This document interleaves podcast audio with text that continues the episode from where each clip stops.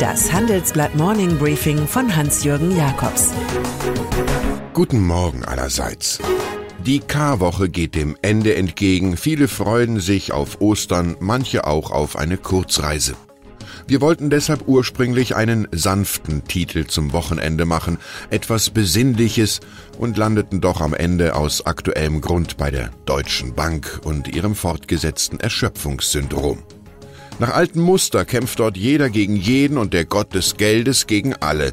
Vorstandschef John Crine versichert, er werde sich mit aller Kraft für seinen Arbeitgeber einsetzen, was sich in Schlankmachplänen fürs Investmentbanking wie bei einer Ayurveda-Kur ausdrückt, Projekt Colombo. Einen Dissens mit dem Aufsichtsrat gebe es nicht. Warum auch? Der sucht ja nur einen Nachfolger. Sie sehen, die Agenda richtet sich nicht nach österlichen Ruhewünschen, was auch der Fall des Carles Puigdemont zeigt. Der in Neumünster in Gewahrsam gehaltene katalanische Politiker bekommt Hilfe von Ex-Bundesrichter Wolfgang Schomburg. Der Spitzenjurist fordert die Bundesregierung auf, unverzüglich zu erklären, dass Deutschland keine Ausweisung Puigdemonts an Spanien bewilligen werde. Erkennbar setzt der Mann auf Bundesjustizministerin Katharina Barley, SPD, und notfalls aufs Bundesverfassungsgericht. Was mit einem Polizeizugriff auf der Autobahn bei Schleswig begann, endet noch in einem europäischen Tribunal. Zwei Trauerfeiern gestern in Paris haben den Schrecken von Islamismus und Antisemitismus genauso verdeutlicht wie die Bereitschaft der Franzosen, für ihre Zivilgesellschaft zu kämpfen.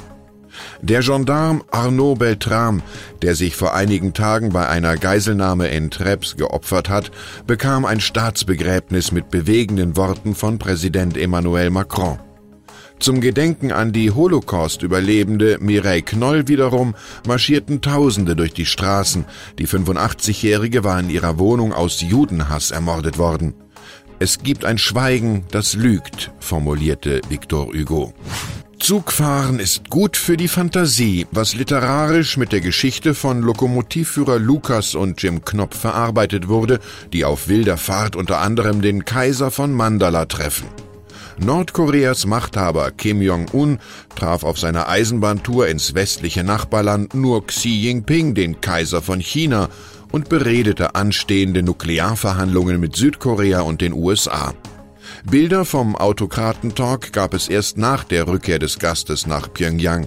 Seitdem wissen alle, dass der konsultierte Xi tatsächlich der mächtigste Mann der Welt ist und die mitgereiste Kim-Frau Ri Sol-Yu ihren Charme aus früheren Tagen als Cheerleaderin nicht verloren hat. Der Daimler-Konzern verdient gut mit dem Verkauf von Autos und fusioniert nun auch ganz offiziell die eigene Carsharing-Tochter Car2Go mit dem bisherigen Rivalen Drive Now von BMW. Alles wäre also aufs schönste Tempo gebracht, wenn da nur nicht eine Beifahrerin namens Justitia wäre. An diesem Donnerstag haben es die Stuttgarter in gleich zwei Verhandlungen mit ihr zu tun.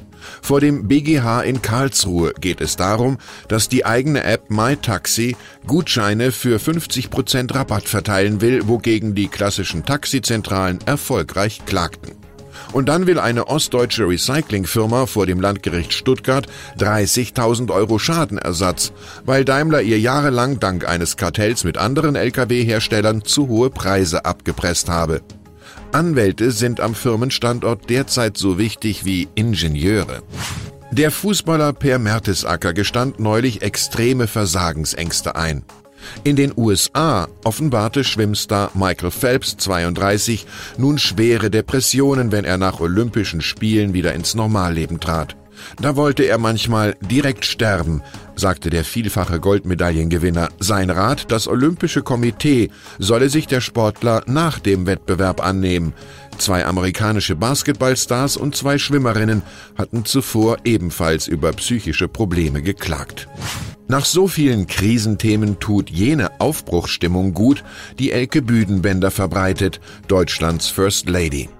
Die 56-Jährige will dafür kämpfen, dass Berufsschulen und Lehrberufe die Wertschätzung bekommen, die ihnen gebührt. Das sei für sie eine Herzensangelegenheit, sagte sie im großen Handelsblattgespräch. Zusammen mit ihrem Mann, dem Bundespräsidenten Frank-Walter Steinmeier, ist sie Schirmherrin einer Woche der beruflichen Bildung. Büdenbender selbst ist Beispiel für eine soziale Durchlässigkeit, die selten in der Republik geworden ist. Die Frau aus dem Siegerland ließ sich erst zur Industriekauffrau ausbilden, ehe sie an der Universität Juristin wurde. Zum Schluss eine Bildbeschreibung.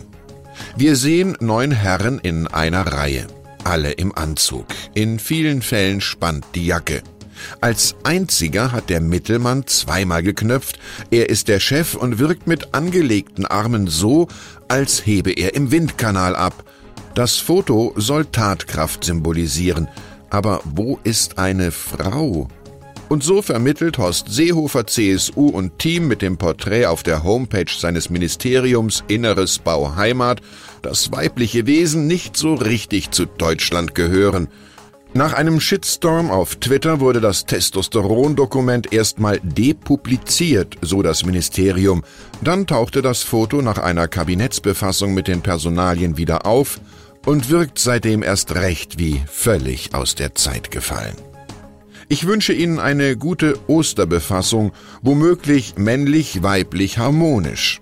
Es grüßt Sie herzlich Hans-Jürgen Jakobs.